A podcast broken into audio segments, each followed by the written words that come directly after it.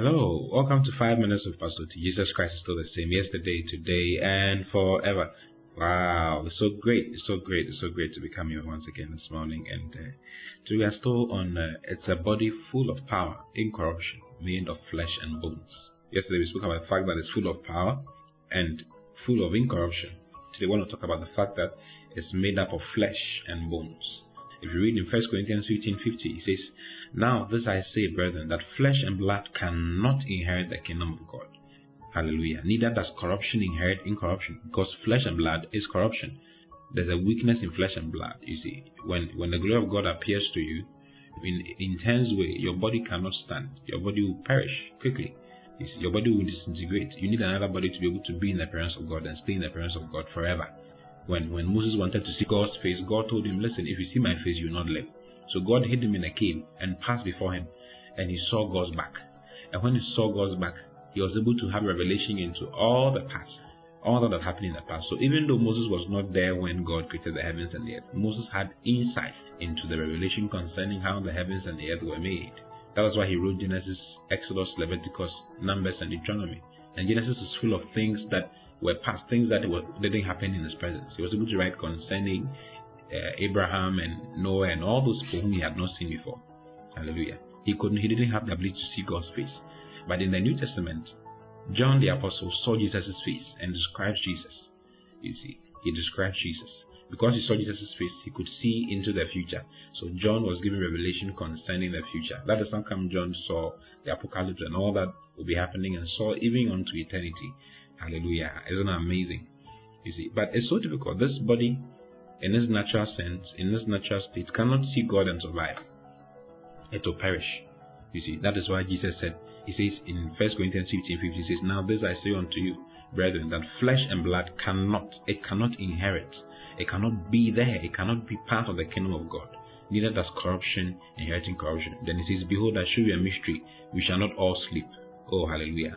But we shall be changed. In other words, we shall all not, we shall not all die, but we shall be changed. Those who believe in this particular gospel, the fact that immortality and life has been made has been brought to light by the gospel, the ones who be raptured. All those who don't believe in it will die. But those who believe in it will be raptured one day. Because their belief and their faith in that will go to the extent that they cannot but walk into eternity. Just as Enoch walked with God and walked into eternity. Hallelujah. Says, Behold, I show you a mystery. We shall not all sleep, but we shall all be changed.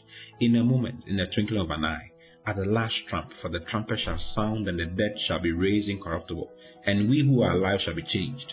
For this corruptible must put on incorruption, and this mortal must put on immortality. So when this corruptible shall have put on incorruption, and this mortal shall have put on immortality, then shall be brought to pass the saying that is written, Death swallowed up in victory. O death, where is thy sting? O grave, where is thy victory? Hallelujah. So death will be overcome one day, you see. But he says that flesh and blood cannot inherit the kingdom of God.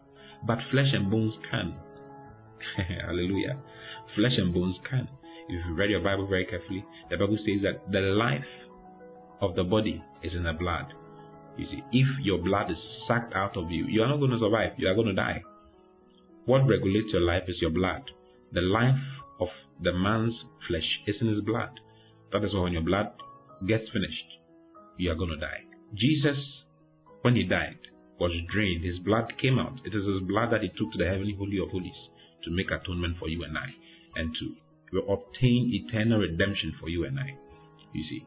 So in in Luke chapter 24 from verse 36, there's an amazing thing that is, is there. It's written there in Luke chapter 24 from verse 36. He says, And as they thus speak, this is after Jesus' resurrection. As the disciples were speaking, Jesus himself stood in the midst of them and said unto them, Peace be unto you. But they were terrified and affrighted, and supposed that they had seen a spirit. You see, they supposed that they had seen a spirit.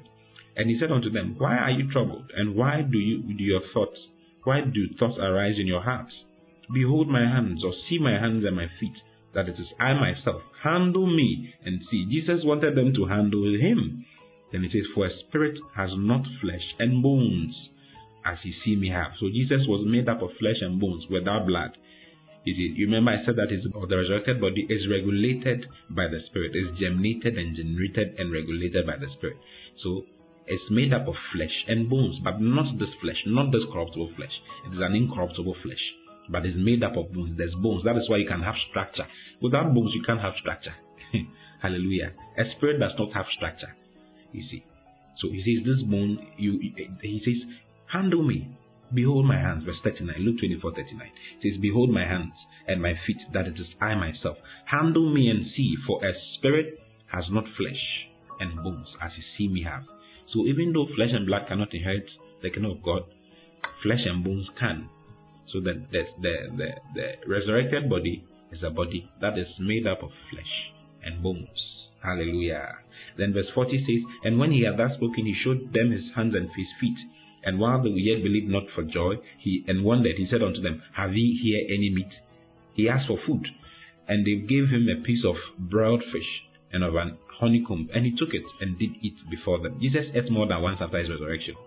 There was a day there, the disciples, some of the disciples went fishing, and he came and he prepared roasted fish with bread for them at the seashore. And they came and they ate together. At another time too, he was walking with the certain, certain disciples who were walking from a place called, walking from Jerusalem to a place called Emmaus. And he was going with them. And when they got to Emmaus, he broke bread with them and took it. And when he took the bread, they all, he vanished away from their sight.